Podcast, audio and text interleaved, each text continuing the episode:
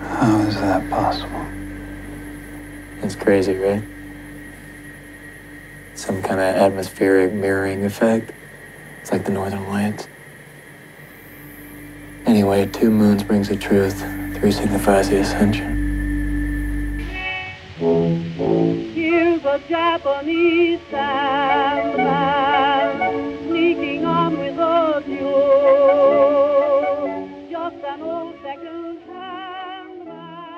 Hello and welcome to the good friends of Jackson Elias, a regular podcast about Call of Cthulhu. horror films. and horror gaming in general. I'm Paul Fricker, I'm Scott Dorward.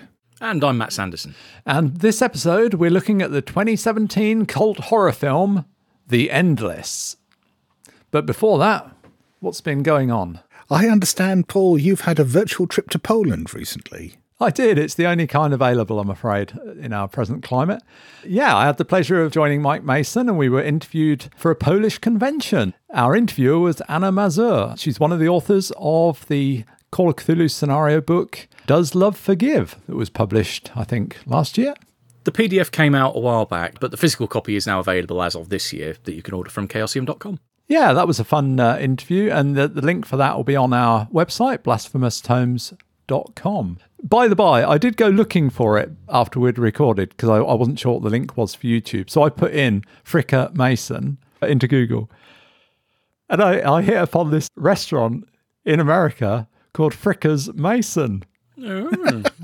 There's a chain of uh, diners, uh, sports bars, or whatever called Frickers, and there's one in Mason. Which state is Mason in? I can't remember where it was now. I think it's it's about an hour's drive from Gen Con. I remember that. There was me hoping it could be somewhere we could go when we next go to Necronomicon. Be quite a trip.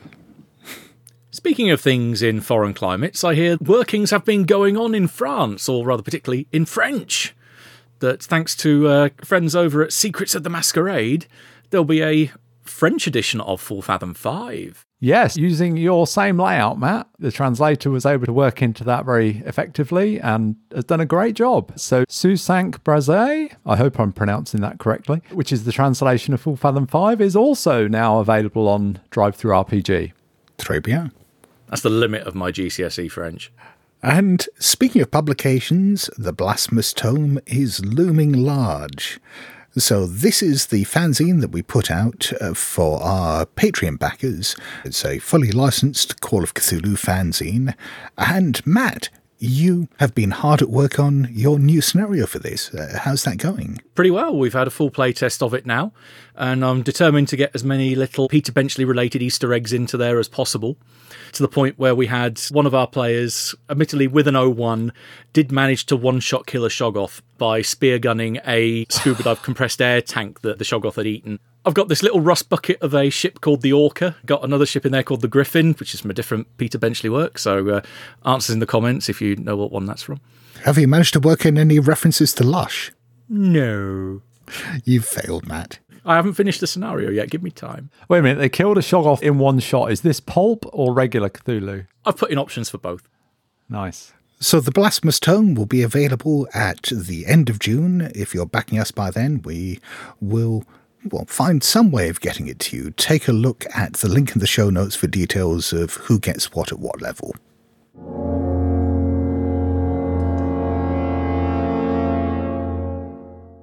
And now on to our main topic The Endless. The Endless is a 2017 film from the directorial team of Justin Benson and Aaron Moorhead. This was the third feature film that they've made together. They've since made another one. And they seem to be carving out quite a niche for themselves in the, well, I was about to say horror world, but their stuff isn't just horror. Yeah, I don't know how you describe a lot of the stuff, but I mean, for example, Synchronic, their latest film, is, I'd say, much more science fiction. Yeah, I've yet to see Synchronic. I'm, I'm interested to uh, give that a watch. And they're also working on Moon Knight, a TV program for Marvel. Yes, based on the old Moon Knight comics, which is basically like Marvel's version of Batman in some ways, except if Batman had multiple personality disorder and were driven by ancient Egyptian mysticism. Okay.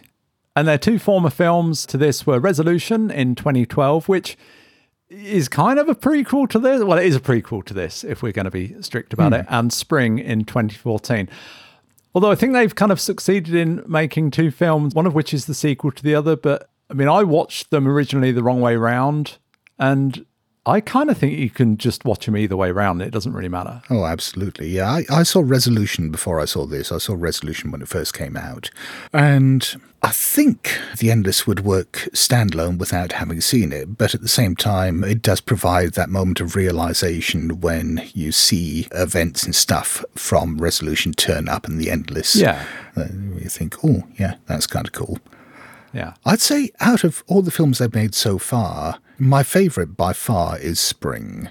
Spring, I just absolutely adored. There was something about that one that just clicked with me. I like their other films, but Spring, I can't say enough good things about it. In fact, I even wrote a review of it, which is on blasphemoustomes.com, and I will put a link in the show notes. Paul, you mentioned about the connection between Resolution and The Endless. There is also a much more subtle connection between The Endless and Synchronic as well.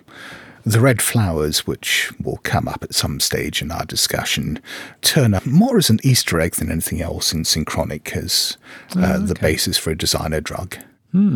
The production of The Endless operated under uh, what could be modestly said a relatively tight budget. I mean, if you look through the credits, they might as well have just put every single thing, like from director, producer, star, best boy, grip, everything oh, down to Benson and Moorhead themselves, because it seems like they did everything on the production. Hmm. And it, certainly that helps keep the cost down. Yeah, so Justin Benson and Aaron Moorhead play the two main characters, and why bother changing your name? Yes. We'll just have them called Justin and Aaron. so that kind of makes life easier.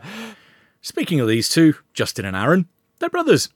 And they're escapees from what Justin refers to as a UFO death cult. They are living in poverty, struggling to adjust to the outside world. Aaron was a child when they fled and remembers the community with well, somewhat, somewhat through more rose tinted lenses. There's something that's a lot more benign. Yeah, the life they're living now is they're really quite, you know, on the breadline. They've got a really shitty car and they're working kind of low paid jobs and trying to scratch a living. And the food is really poor. And, and Aaron makes a real point about how good the food was when they were back at the community mm. at, at the at the cult. He's kind of quite nostalgic for it, clearly. Yeah, it's not just the money aspect of it, that they seem to be living this life of isolation. They've got each other for support, but they seem to be isolated from the rest of the world. That they've just never really worked out how to reintegrate themselves with the rest of the world. Right down to the fact that is it both of them or is it just Justin who's going along to therapy for deprogramming? Hmm. You berate that car, that saves them at the end of the film, so watch it. Well, okay, spoilers, Matt, spoilers. That's a, that's a good little car. Yeah, it's a good car. It's a good car. I mean, they do have to push start it, but yeah, it's a good car. And I will make the point that this film was recommended to me, I think it was last year when we were doing our episodes, uh, our, our never ending series, our endless series about cults. Somebody recommended this film to us, and I think that was what led me watching it on my October horror movie challenge last year. So thanks for the recommendation. Like you say, I mean, obviously there's the cult aspect of it, and the fact that these are former cultists.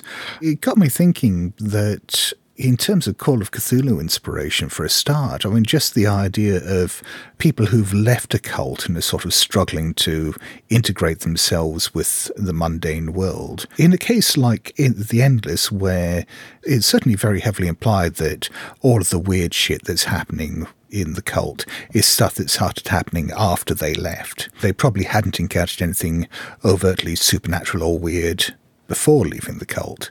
I was thinking Cthulhu cultists or cultists in Call of Cthulhu who leave the cult after having experienced all that weird stuff. I mean, that must be even worse. How do you reintegrate yourself with human society after you've seen beyond? Well, it depends what you've seen as a cultist. I mean, if I mean, I can imagine a lot of Cthulhu cults or a lot of people that have been in cults in the real world haven't necessarily seen anything that's going to blow their mind that much, have they? You know, unless they've been on drugs or yeah. Well, we talked about that kind of thing, but hmm. but my point is, in the fiction, then in Call of Cthulhu, even it depends on the nature of your Cthulhu cult. If you're actually calling up, I don't know, Dagon or something, you're actually witnessing that. That's one thing. But if you're just a bunch of people that get around and, and say prayers and, and read from some old book and stuff like that, then you know, maybe you haven't actually witnessed anything that life changing. it's One thing I've got as an idea for a project coming up later down the line, uh, when I've cleared my deck of the various things I'm working on at the minute, having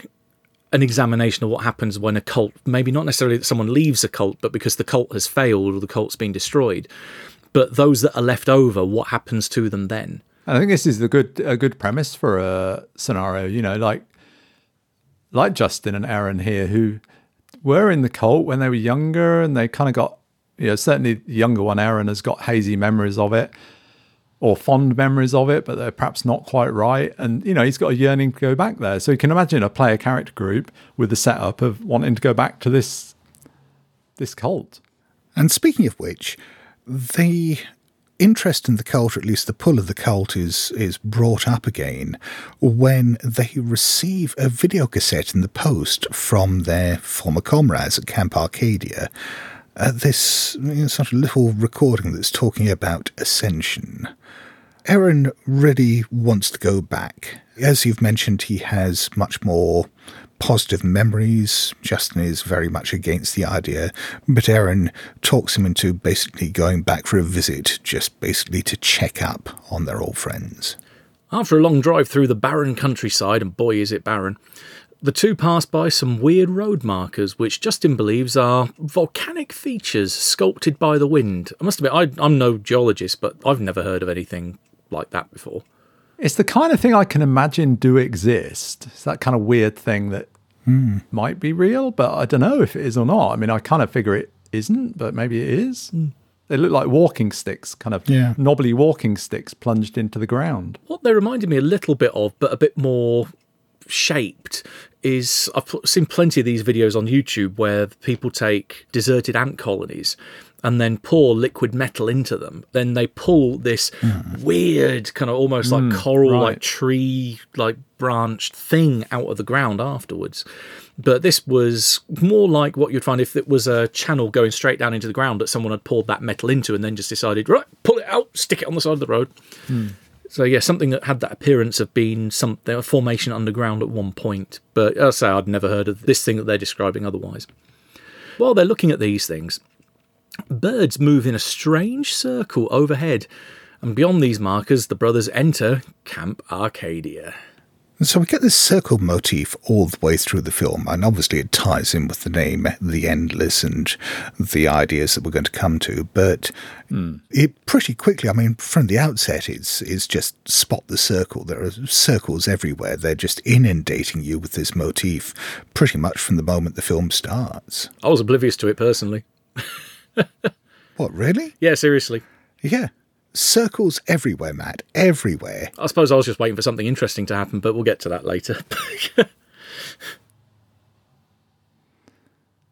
Everyone they knew years ago is still there. At the uh, it's kind of a community out in the in the wilds, in the woods, and apparently unchanged by time. The community gives the brothers a warm welcome. While Justin keeps his emotional distance, Aaron is is drawn in almost immediately. He was the one that wanted to go back, and he's he's happy to be there. He forms a bond with Anna, who talks about making clothes for Aaron when he was a child, despite them seeming to be fairly close in age. that was one thing I did notice while when I watched it was thinking, hang on a minute, there's supposed to be a lot of years that have passed and there's no aging makeup or anything being applied here. Mm. Is that because it was low budget Yeah. or was this deliberate? I don't know. is deliberate. So I'd say that everything about the community that we see at this stage seems very much closer to Aaron's idyllic childhood memories than Justin's description of them being this sort of weird death cult. The members of the community do make the occasional joke about being culty and acting like a cult, but on the whole they're benign, friendly, welcoming, and apparently pretty well adjusted. Aaron, once he's back in this milieu, seems to be happy, possibly for the first time in his adult life after this miserable existence out in the, the real world. And almost immediately manages to convince Justin to stay on for at least another day. That's another weird thing that strikes me when you say about them being culty. That I remember that thing about oh yeah the food was the food was so good back in the day. They kind of focus in on it at one point. It's just a plate full of bloody veg. What the hell has happened to his taste buds? because they've been living on ramen. Matt is appalled. Yeah, but Matt is appalled by the fact it was good food. And then he gets there and it's just vegetables. they looked really good. I Matt. survived my student days on ramen noodles, damn it, and I found they were really tasty. But a plate full of veg, I'm thinking, what the hell has happened to your taste buds, mate? Matt is proofed against the uh, the lure of the cult, obviously, because uh, Yeah. you know they serve vegetables. He's out of there. Too green, too green. After all our talk about cults in earlier episodes, and thinking about cults in, in fiction and in Call of Cthulhu and so on, I'm not really sure that I'd consider what we see at Camp Arcadia to be a cult. I mean, it, it really seems just more like a commune to me. Well, what do you think a cult is? Cults may operate as communes, but not every commune is a cult. No, that's fair. I mean, yeah, but there's other stuff going on, isn't there? And uh, There's other stuff going on in terms of them interacting with weird shit that's going on in their environment. But again, that doesn't make them a cult because that stuff is happening. It's not like they're operating under delusional beliefs, shared delusions. They're reacting to very real things that are happening in their environment. yeah, I think this is a fairly benevolent cult. That uh, definitely strikes me as a cult. But there's one thing it doesn't seem to have that others that we've looked at in the previous episodes do, and there didn't seem to be one centralized leader. Ooh, okay, well, yeah. There was that distinct lack of this is the person that's at the top of the totem pole, this is the person giving all the orders, this is the one controlling every aspect of their lives. That wasn't present in what I watched anyway. should we come back to that in a minute? Because that, that hmm. I think that's a, a point that we come to. Hmm. All the members of the community have creative drives and activities that fill their time. One of the residents mentions that a million hours need to be spent doing something to achieve mastery, which he says translates to around about 112 years. so much for aspirations of mastering scenario writing, then. Oh well. Yeah, because it's usually a thousand hours, isn't it? But you know, here it's a, it's a million hours. But again, uh, this ties in with what he was saying before, Matt, about them not aging. So, at the risk of getting slightly ahead, I mean, this is a film that deals very much with time loops and repeating time. And I think the implication there is that they have been through so many loops at this stage that a lot of them have mastered stuff because they have had that million hours. Oh yeah, Hal, who appears to be the community's leader, and and as you're watching it, it kind of feels like he is. He later insists that he's only like read to be the leader because he uh, he talks a lot. Well, yeah, but he tries to connect with with Justin. Hal is trying to construct a, a complex equation. He's got this blackboard with all this uh, algebra on it. The equation, he's, he's trying to get to the root and explain something that is going on, but he's unable to explain it to Justin. So this is his thing. Yeah, I wasn't quite sure what to make of this. It sort of seemed to be an interesting idea, but it's not revisited in the story. Hmm. It just seemed like at the time it was introduced that it was something that was going to be important, and it's not. I guess the point is that it plays in with the idea that each one of them has got this thing that they're doing. Yeah, But I, I don't know. It, it felt like it was going to have more of a payoff than it did. On the first night, the brothers attend a community event, come ritual, by a campfire. People are invited to pull on a rope that stretches up into darkness above, although Justin tells his brother there is simply another commune member on a ladder at the far end. Yeah, because playing tug of war on a ladder really is a good way to get yourself infused with health and safety. What was the name of the community member that was supposed to be up there? Smiling Dave or something? Smiling Dave. Because they point to him at the first meeting and they go, You probably remember Dave, right? And then the camera pans across to this guy in this white shirt and he's just got this fixed grin at his fa- on his face and he's just sat on his own at this table staring at them. it's a brilliant character. That's another thing in this film. There's so much, I, I mean, I, I found it really funny in places, and that, that Yeah. was one point where I kind of burst out laughing. Most of you, this requires no explanation, but we have many traditions here at Camp Arcadia, none more prominent than the struggle. Yeah. yeah. All right. We have the struggle with passion, the struggle with growth,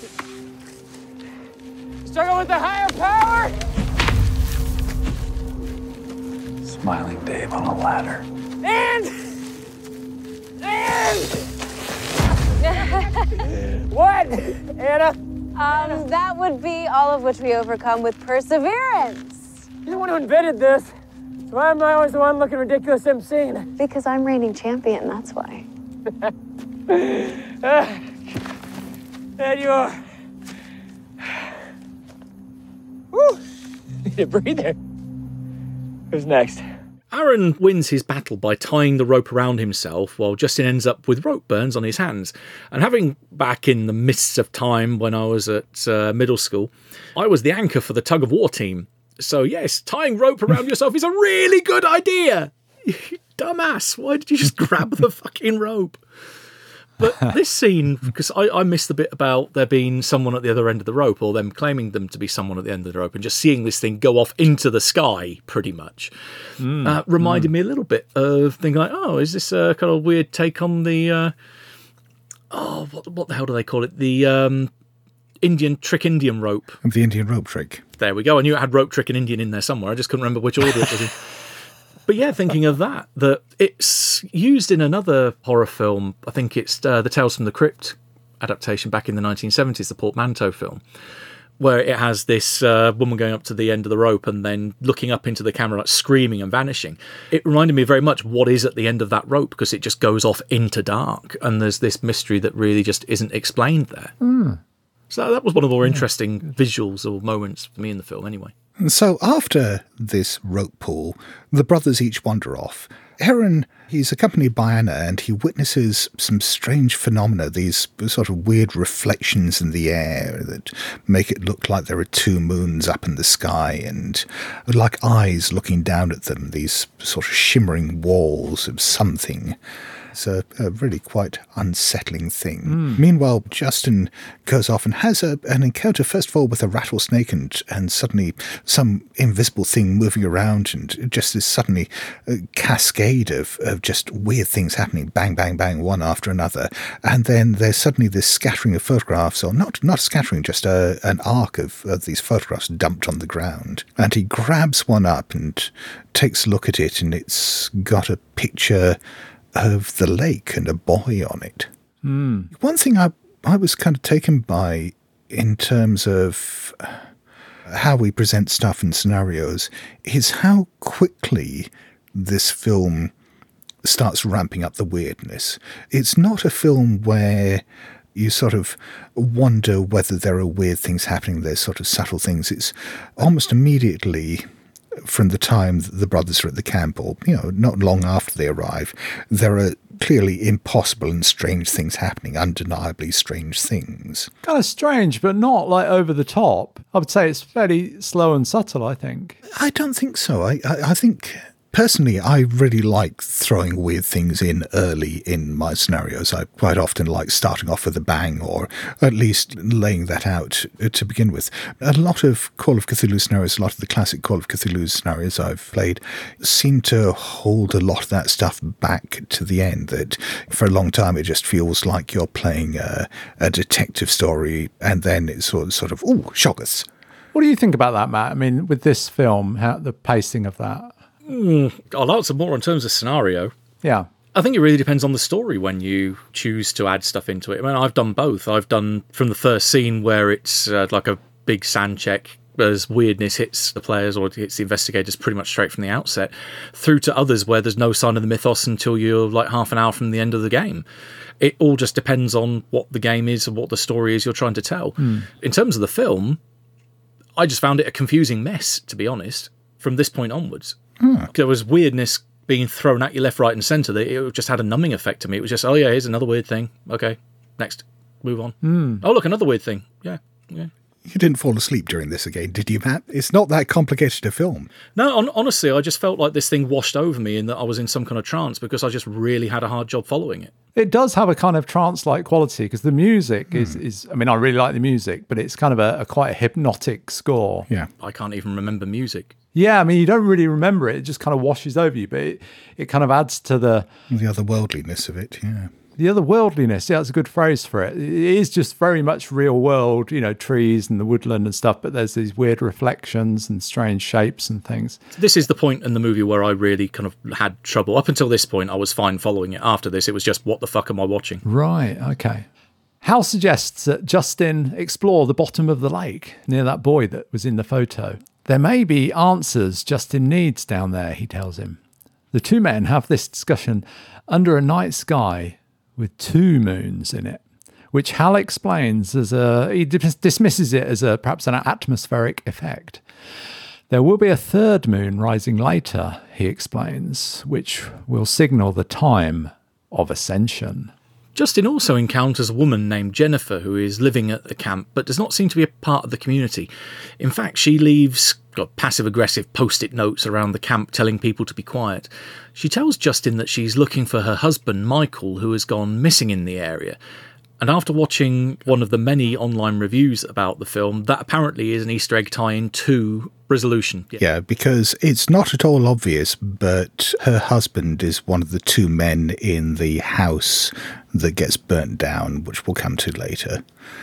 So, uh, after hearing all this about what possibly lies at the bottom of the lake, Aaron and Justin take a rowboat out onto the lake the following day and go fishing near the boy. Justin, apparently fairly spontaneously, strips down to his underwear and then dives in the water. He's down there for some time, and when he resurfaces, he's in a blind panic and he's clutching this small metal toolbox. And he insists on heading straight back to the shore. And then we get this this shot from above, which again, building on the circle motif, shows this dark circle spreading out under the water. Which, yeah, again, I found that really quite creepy. I got the monster. What? There's something down there. I saw it. They're held me down. What? Shit. Adam, go! Go!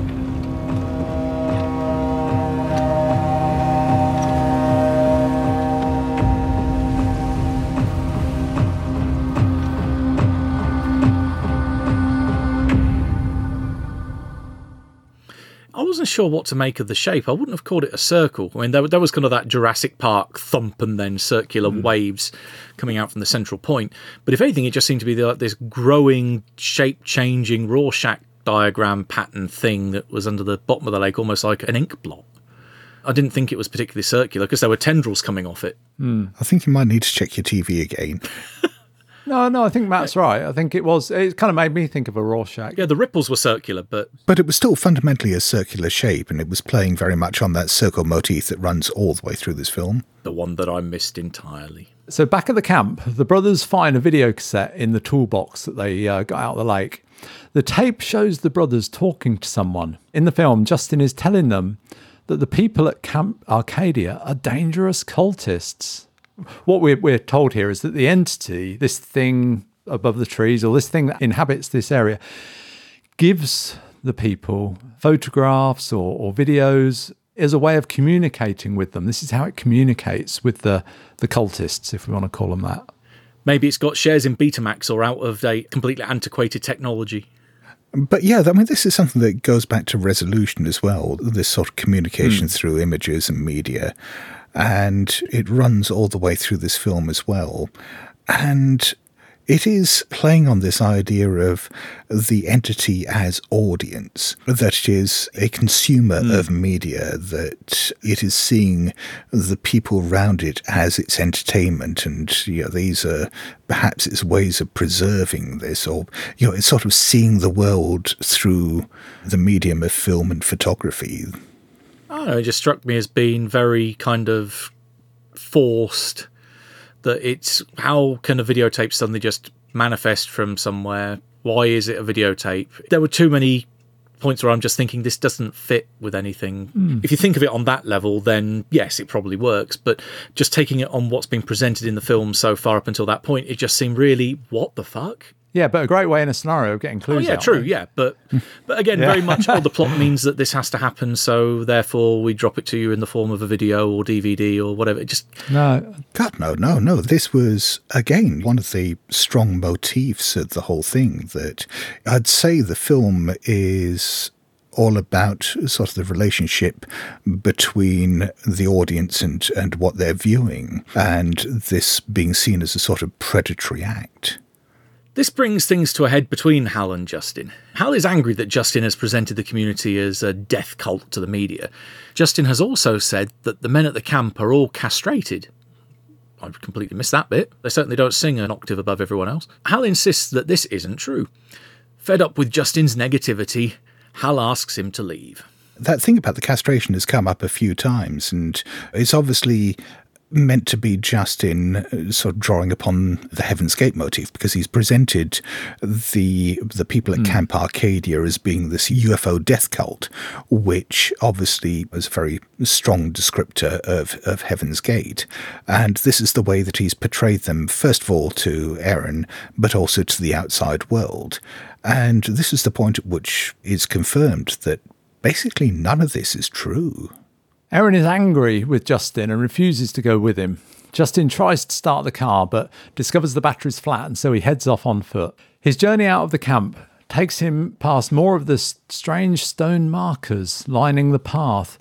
Passing between them leads to strange shifts in perception. Yeah, so for example, you've got that bit where is it Anna is sort of just behind him, and the two of them are just invisible to each other, even though they're just feet apart because they're separated by one of these barriers. Hmm, it's a really nice bit. Having headed down the path, Justin discovers the shack of Shitty Carl, this man he remembers from his earlier life at the commune. Justin is shocked, as he would be, to discover Carl's dead body hanging by its neck from inside the shack. He's even more shocked when the living Carl wanders up behind him outside the shack. This is a great scene. I love this scene.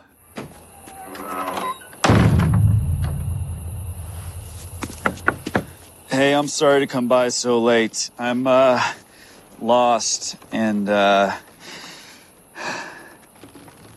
Hey, I can hear you in there. It's Justin from 10 years ago. Can you just help me out?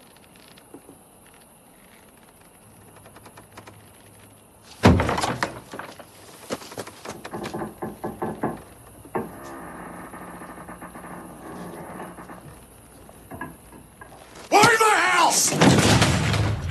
Why the fuck are you in my house? Uh, uh, God damn it, fuck me on a hill! You open the thing, there's a dead guy, you're shocked, and then that guy walks up behind you. It's like, what the fuck? yeah. Plus, you've got this fantastic NPC with the best name ever, Shitty Carl. it's great.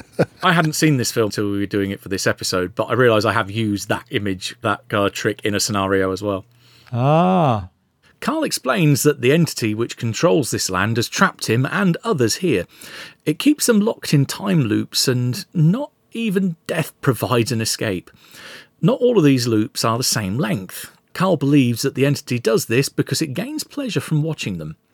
So again, this comes back to the idea of the entity as this watcher, this invisible presence, which is sort of manipulating these lives, keeping people trapped um, for its own entertainment.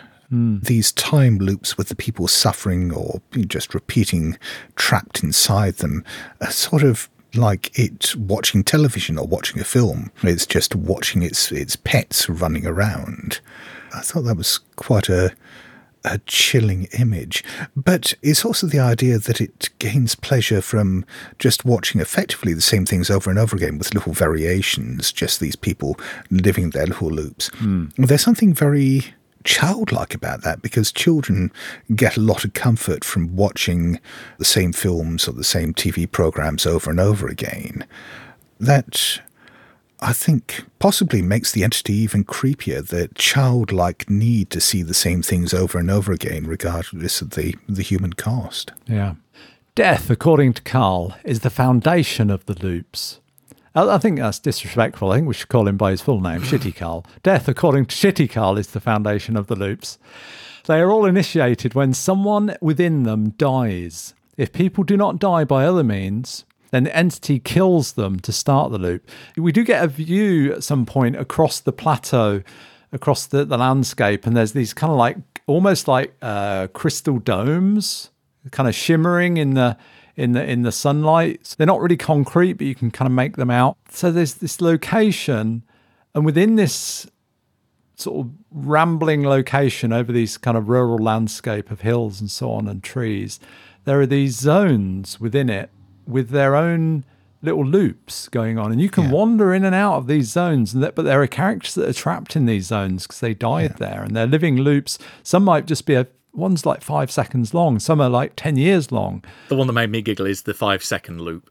Poor guy just getting out of his chair for eternity. Hmm. It's not even five seconds. Yeah, it's it's on the clock. It ticks. Regardless of what the clock did, timing it, I mean, that was like a two second loop. It really was just move, bang, dead, move, bang, dead, move, bang, dead, move, bang, hmm. dead. Shooting yourself for eternity and it doesn't end. But is there anything in particular about the way this film uses time, or the entity uses time, the way time is presented here, that again we think might be inspirational for games? I'd have to get my head around how it works because why are the two main characters able to walk in and out of all these loops whereas the characters inside can't? Because they haven't died. Yeah, they, they weren't trapped in there. They didn't die in there. And I think they weren't there for the ascension. Yeah. When they were there was between the ascensions. They didn't experience one, so they didn't kind of get trapped there, is how I read it. I mean, the, the rules for this aren't really like concrete and explicit, but I think that's the nature of it. I think they're explained well enough. Unless you die within one of these loops, within one of these zones, you can wander in and out freely. But the rule of how long the loop is isn't made clear. Oh, I see. Yeah, that seems to be completely arbitrary. It seems to be down to the entity, whatever it feels like creating for that particular loop. Yeah. And in terms of games, I mean, this puts me in mind of one of my scenarios. I won't say which one, but there's I've written a scenario which kind of deals with an aspect of this. The thing that I really like that this does is that it has various ones going on at the same time that overlap. I find that great. One of the things that it hadn't quite clicked with me before, but sort of impresses me about this, is that it may be the only film I've seen that involves time loops that doesn't seem to riff at all or doesn't seem to echo Groundhog Day. Mm, yeah. Most of the time, when you see films with time loops, they're reinventing the grammar of Groundhog Day. Because if you watch enough television programs and you know, enough science fiction programs, at some point you will see a program uh, or see an episode where you've got a central character who's wandering along and it's sort of, oh, there's a character acting a bit weird, but they don't interact with them. You wander down the street a bit more. Oh, there's someone else doing something a bit quirky. And as soon as I see that, I sort of think, oh, fuck, it's a time loop episode. And I've never been wrong about that. And you don't get that in this, which is cool. On the other end of the scale, I watched Palm Springs that recently got released on Amazon Prime, which is very, very much Groundhog Day 2.0. Down to the point of that it starts at this point, and then you have the same events play out over the course of the day, and then the next day is the same course of events playing out again. Because these loops are so, or I'll say these, the main loop, the 10 year one is so long, you don't get that kind of tracking over the same events that you've seen apart from the five second one, and that's hmm. just bloody hilarious, which was bang dead, bang dead. I find it quite frightening, actually. I'm, I'm interested that you find it funny. Yeah, I mean, I found other bits of the film funny, but you know, I didn't find that bit funny. Yeah, the short loop I found really disturbing, actually. Yeah. That just seemed to be so completely hellish being trapped in that.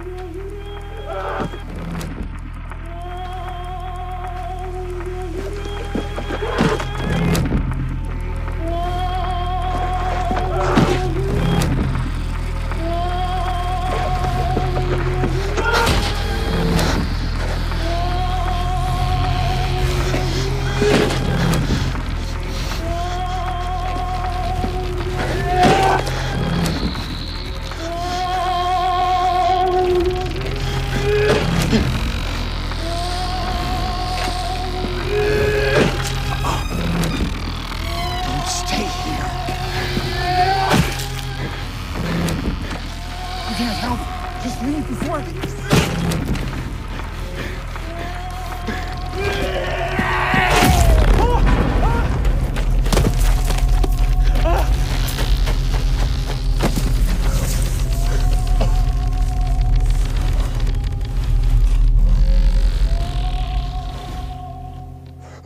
It was where he finally had that moment of realization and then looked to the camera and talked mm. to the guy outside. Then it looked a bit scary, but otherwise it was up out of the chair, bang, chair, bang. Oh. That just struck me as comedy gold, but finally with a hint of horror in there. So, meanwhile, back at the camp, the community members are growing anxious as Ascension draws near. One of them, Tim, warns Aaron not to do it if he doesn't want to. Justin decides he needs to rescue Aaron, but is unsure of how to get to the camp safely. Carl, or rather, Shitty Carl, offers to draw him a map. Map is a very grandiose term for that. That's a great map. It's like, over here there's one circle, over here there's another one, and then there's a bigger one over here. What the fuck? But only if Justin goes to a nearby time loop and gets him a gun from the tweaker trapped there. Yes, the tweaker gun nut, as he's described over and over again. So the following day, Aaron has his own encounter with this invisible entity, and again it drops photographs. One of them shows Aaron from above as if the creature has just taken the photograph looking down on him. Another one shows him a picture of a trailer. He goes off to talk to Hal about this, and Hal talks about his theory that the uh, creature is made of impossible colours that the human eye just can't see because we don't have the mechanism within our eyes to do so. Personally, I don't really buy that because it would still occlude light. So if something were in a possible colour, you'd I'd say still see it as uh, a sort of mass because you wouldn't see through it. But anyway, that's just him spitballing. I don't think it's meant to be the truth. We've seen the colour out of space, we know what it looks like. And Hal suggests that the picture of the trailer might be the entity showing Aaron where Justin is, so Aaron heads off to find him. Now, following Shitty Carl's directions, Justin finds the house where he's supposed to get the gun. There, he, he opens the door and there's this guy like chained to the radiator. He's like, what the? It's just another what the fuck moment. I guess that's another reason I like this film is because there's so many of those. This is where he meets Chris, chained up and desperate for drugs. He's like, have you got any drugs on you? he's like, no. Have you got any crack? Have you got any crack? Don't suppose you got some crack on you. And Mike, Chris's partner, who's uh, outside digging, comes in with this like mud caked hard drive that he's found in the earth outside that uh, you know the entity is is deposited there. We figure. Now these two are the protagonists from the film Resolution, the prequel to this film, and this is their like scene in this film, which is great. And again, I think one of the key things that appeals to me about both of these films is the the kind of fellowship, the the friendship that the two main characters have. You get it with Aaron and Justin, and you get it with Mike and Chris in Resolution. Just this friendship that is so warm and well portrayed on screen and I just enjoy being in their company and Yeah. I could just watch them all day. It's just I just really love it. And Chris is just such a great comic character as well. Hmm. He's obviously a man with a, a serious drug habit who is not to be trusted. And as we saw, the first thing he does when he meets someone new is sort of say, Oh, yeah, you got any drugs? But at the same time, he comes across as more kind of roguish than desperate and creepy. After discussing their situation and taking a gun, Justin heads off. He witnesses Mike splashing petrol around the house and burning it down, killing himself and Chris, and inadvertently burning the map to Carl's place, rather, shitty Carl's place, that Justin had accidentally left behind. And then, boom, it's back to normal again. Yeah. Justin is now lost and wandering around, and he encounters the tent in the woods uh, we talked about with the guy on the two second loop. But then he, he comes across this house with a fairly nice garden where Aaron also turns up. The garden has got a table in it where the guy has left out some drugs in the form of these red flowers that the people in the commune smoke. He's left a note there basically saying, oh, you know, help yourself if you want drugs. There's also a cine camera set up which uh, has got a, a sheet dangling there as a screen. The red flower, as I mentioned earlier, turns up as a sort of, I guess, Easter egg in Synchronic. It's the only connection between the films. After the brothers leave, the camera starts up, this movie projector starts up, showing a film of the camera showing its film. It's kind of like an inception thing, layers within layers. And, and an invisible force suddenly smacks the camera, sending it flying across through the air into the valley, where we glimpse several of these shining domes that I, I mentioned earlier. These kind of like, these are the, the various time loops, is what I took it to be um, down Yeah. in the valley. Stopping off at Shitty Carl's to leave the gun, the brothers discuss their future. Aaron wants to stay, entering into the commune's loop forever. It may be a prison, he realises, but it's still better than the life they were living outside. I think there's something about the line that, yeah, but aren't we just doing the same shitty thing day after day after day after day out there? Why not do it here? Yeah. Yeah, he says uh, there's not much difference between being stuck in a loop here to living the same day over and over again outside. And and he prefers, you know, what they've got here. Yeah, and I can see why. Yeah, so can I. Justin tries to dissuade him, as any sane human being would do. They head back to the camp. Shitty Carl returns before discovering the gun, before gleefully shooting himself in the head, and then going, damn it, as he reappears. As he reappears. yeah, that's great. I guess this really brings home the the whole fate worse than death aspect of it. Shitty Carl is now trying to find a different way of killing himself, and I guess he must have hmm. known that it wouldn't work. But no matter what he does, he's going to be there over and over again. He's he's always going to die. There's always, I guess, going to be that pain, that uh, fear of being trapped. And I don't know about you two. I mean, when I'm writing scenarios, I much prefer to try to find things like that as potential horrible fates for player characters eh, when things go wrong than just death. Or just the monster eats you. Yeah, that's not not so good. I mean, death, depending on how you portray it, can be nasty, it can be visceral. If you're attached to the character, it can be quite poignant. But something like this, and just sort of describing this as a coda, this is you for eternity, Hmm. Just seems so much darker to me. Oh yeah, definitely. I was left wondering about this, thinking when they're describing it as a loop as the bound to do the same thing over and over and over again. Well, they're not really, are they? No, but their fate is they're just going to loop round again. So I think you know whatever they do to try and leave, or to try and kill themselves, or to try and you know, and I guess it's that thing of like Carl. He's at this shack in the woods. He's on a three-hour loop, so it's like. I guess you could kind of think, well, he's got it all good. He can just have a nice time out there in the woods, can't he? It's like being on holiday. But you're stuck there forever Yeah. with nothing to do. You can't leave, and there's no company and he's just going out of his head because he's just trapped there. It's like just being trapped in a a room. It's like being in prison, I think, for him, really. Yeah. For him, I think that's definitely that's a horrible fate. Hmm. But for thinking of the likes of, hey, we've got a ten-year cycle, that's immortality. Yeah. You've got a whole group that you're able to, as they say, do creative endeavors, spend their million hours working on whatever they want to achieve mastery. That's an idyllic situation if you're with the right people and you've got all the materials you want to work with. And I think that's why I said I think it's because it is a benevolent cult. I think you know they don't want to leave, do they? It's pretty apparent they don't want to leave. Oh, I don't know. They're happy. A lot of them are happy being there. In a way, they're kind of trapped, but in another way, you know, they are doing their thing. You know, they are they are doing their you know million hours, as you said, Matt. You talk about them being happy, but I mean, you've got Tim warning Aaron off, or at least warning him to make the right decision. As the time of ascension is coming closer, you see Hal getting more and more anxious.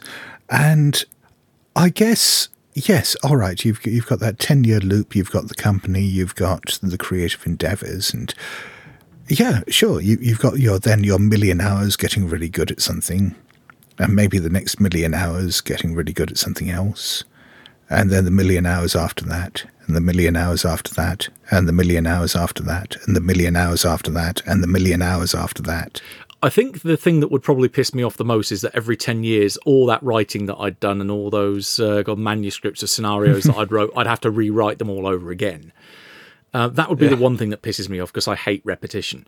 But it strikes me as being a prison that's so long and so wide and God, vast that it wouldn't feel so much like a prison to me. There's a fantastic story by Jonathan Carroll called The Jane Fonda Room. It starts off with a fairly classic setup for a story, and it's a guy dying and realizing that he's gone to hell. The devil there sort of seems to be this really nice, friendly figure and, you know, welcomes him, and Hell seems to be very pleasant. And they get talking, and the devil asks him, What is it that he loves more than anything else? And he thinks about it, and he says, uh, I'm a big fan of the films of Jane Fonda. And it's, oh, all right. And so the devil takes him off to this room where he sits down and they start playing on a projector this Jane Fonda film. I can't remember which one it is. And yeah, they, I can't remember exactly how it's described, but it's talking about this happiness looking up at the face of Jane Fonda on the screen for what would be the first of an eternal number of times, and mm-hmm. the realization that whatever you love the most will eventually turn to hell. And that's hmm. somehow because it's something you loved so much, that's going to make it worse. There's an episode of The Twilight Zone, the original series, that does something similar with a guy going to hell and then end up in, in, in a casino, and he wins every game. Of course, it starts off being lovely, but then when he just continually wins, it's oh yeah, I won again, yay! Hmm. Good old Twilight hmm. Zone. So, anyway, back at camp, the brothers see Tim unlock the mysterious boat shed. They go inside and discover that it's full of films and videos from all different periods. There's like reels of film, there's CDs, there's cassette tapes, there's all sorts from across, you know, many, many decades. The first video they watch seems to be a live feed from the campground showing the community gathering under the three moons for ascension as the entity comes to them. The thing I love about that padlock is that it would give you at least a couple of bonus die on a lockpick skill. Oh, it's huge. You wouldn't need lockpicks to get in there. You just put your finger in there and twiddle the barrels inside Yeah. the lock. It's great. So what do we think this place is? It's like it's kind of like the repository of all. The, I took it as the repository of all their things they'd found, and that's that's where they kind of keep them. It's like the store of accumulated knowledge, really. It's almost like a temple. Yeah, like a shrine. Yeah, pretty cool. It's the blockbuster of the gods. Yes.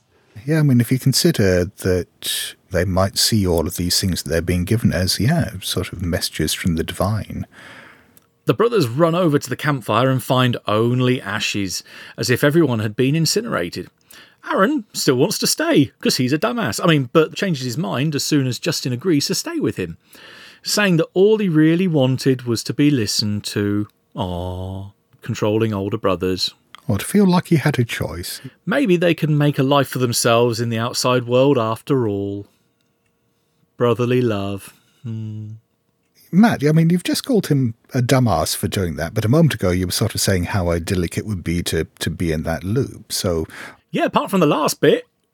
which side of that do you come down on? Is it worth that death and rebirth uh, to live somewhere idyllic like that for that 10 years, or seeing that grim ending to it all and before they sort of rise from the ashes again? Is that is that a price worth paying? It's more in the sense of that moment that it just strikes me that Aaron is just making a really dumb, really kind of un what the fuck decision. Because he's just seen as what's happened to a bunch of people and it's like you want that as well?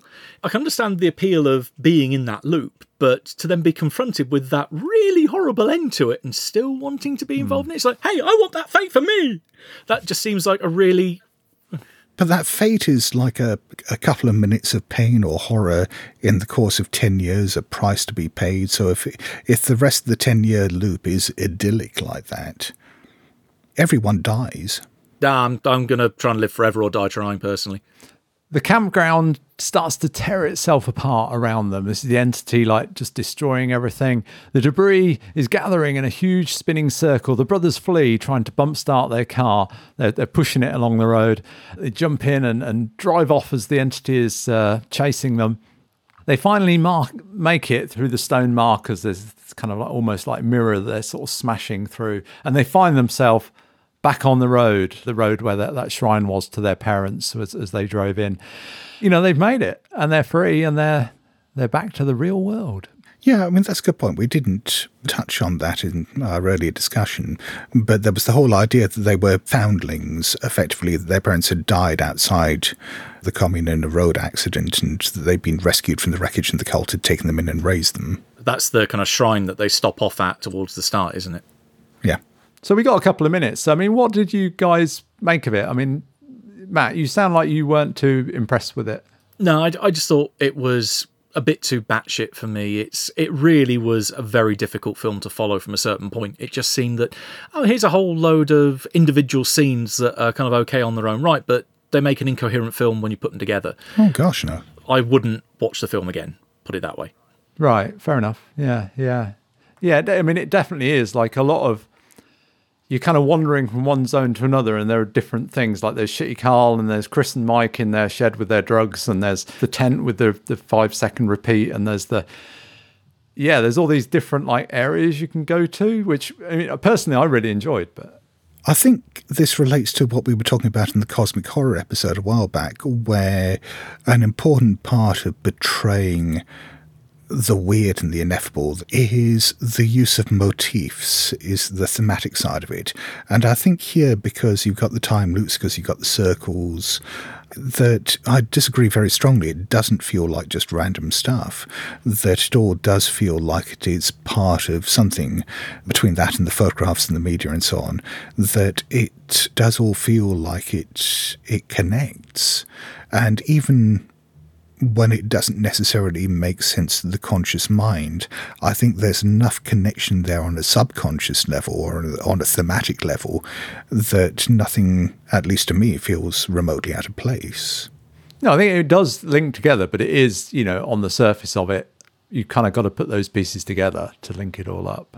But overall, I mean, I, this is the second time I've watched it, and I, I really enjoy. it. I mean, I would watch this, and I'd definitely like to watch Resolution again those two I just thought were were great and, and, kind of great films in a I don't want to say low key, just kind of um I don't know I don't know how, how to put it really. It just I guess I just like I said about the friendship between the two lead characters. I just kind of enjoy being with the film really.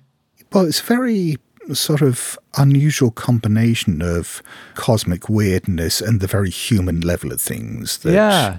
they do fundamentally feel like very human stories about people in the midst of all this, you know, relatable, understandable people in the midst of all this weirdness. Yeah. I think that's true of certainly their first three films. I got it less from Synchronic. And it didn't feel contrived either. It all sort of one thing organically leads to another. Yeah. And I just, I never kind of really felt like I was being manipulated or the plot was kind of taking well, it was unlikely, but you know, I don't know, uncomfortable twists or whatever. It, it just worked. It just flowed along really well. I found, yeah. I don't know what it is about this film. I, I've watched each one of their films as they've come out, and I absolutely love both Resolution and Spring, Spring especially. I've now seen The Endless twice, and I enjoyed it a lot more the second time I saw it but I still don't love it the way that I did the first two films. There's mm. there's a lot in it I like. I like the ideas. I like the characters. I like the situation. I like the the individual parts of it. But I don't connect with it on the same kind of emotional level as I did with their first two films. It, I didn't find it as, as moving or involving. I found Spring left me pretty cold. It lacked the friendship, it lacked the humanity. Oh gosh. It had more kind of gore and unpleasantness, but it didn't have the the soul that these two have got. Oh, I disagree so strongly. I mean, I'd say that for me was the one that really did have soul. It felt very human and romantic, and it was a sort of perverse romantic comedy. Well, not comedy, but. Yeah, it didn't work as a comedy or a romance for me, but. That for me is the one that really played on my emotions. Mm. You've given it the kiss of death to me by describing something as a rom com, so fuck that. I'm not going anywhere near it. sort of a, a Lovecraftian rom com with really gruesome creature effects. But Synchronic, yeah, I'd be interested when you get round to it and seeing what you make of Synchronic. I look forward to watching giving Synchronic a go. Yeah, definitely. That one struck me as being one that tries the hardest to be an emotional film and is probably the least successful at that. Mm. I still like it, but it felt oddly flat to me. Thank you. Thank you. You're listening to the good friends of Jackson Elias. You can find show notes for this episode at blasphemoustomes.com, where you will also find links to all our social media presences. We have t shirts and other merchandise available at our Redbubble store.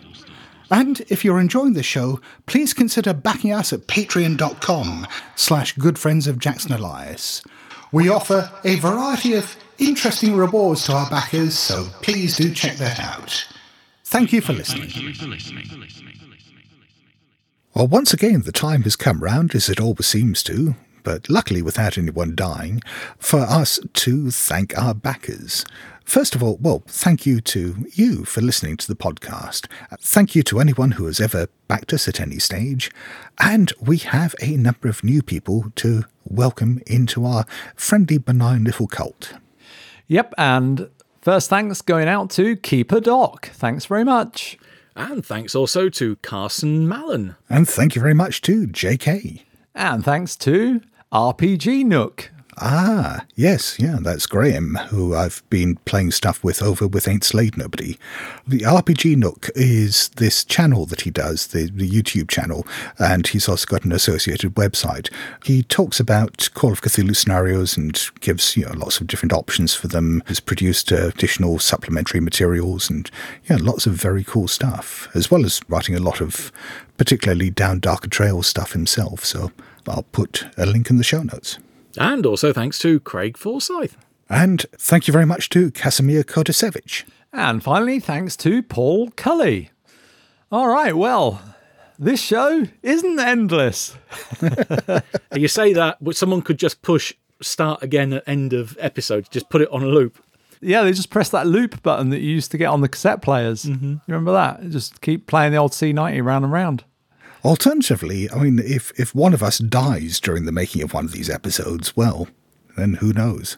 That may happen if you force sound of my voice on me again. I might just decide to blow my fucking brains out rather than watch that again. Somebody did post to the, uh, I think, Twitter, where you'll find us at Good Friends of JE, posting saying, uh, Does Matt like any stories? I'm sure he does. Why don't you cover one of those sometime? So, Matt, next time we do a film or a story or whatever, I think it's only fair that you do some choosing. Well, no, no. I think next time we do a story, Matt gets to choose because he did choose a fucking cadaver. Don't forget that. Well, I think it's it's good for you to have the shoe on the other foot, Scott, and to be on the uh, the receiving end of a film you don't like because you usually choose them, so you automatically like them. As as we are well aware with the likes of Repulsion, I still haven't Yeah. forgiven you for that. Fair enough. yeah. Thinking of stories I like, if you uh, tune back into the previous episode, if you haven't seen that, I, I really enjoyed Mr. Big On. So there are plenty of stuff out there that I do like. It's just they rarely seem to Oh, make I it onto the show. Yeah, well, that's what that's what I think we should strive to correct. Yeah. So uh, join us in the future when we'll be hearing more of things that Matt likes. But until then, it's a goodbye from me. Cheerio from me. And a farewell from me. Hello? BlasphemousTomes.com.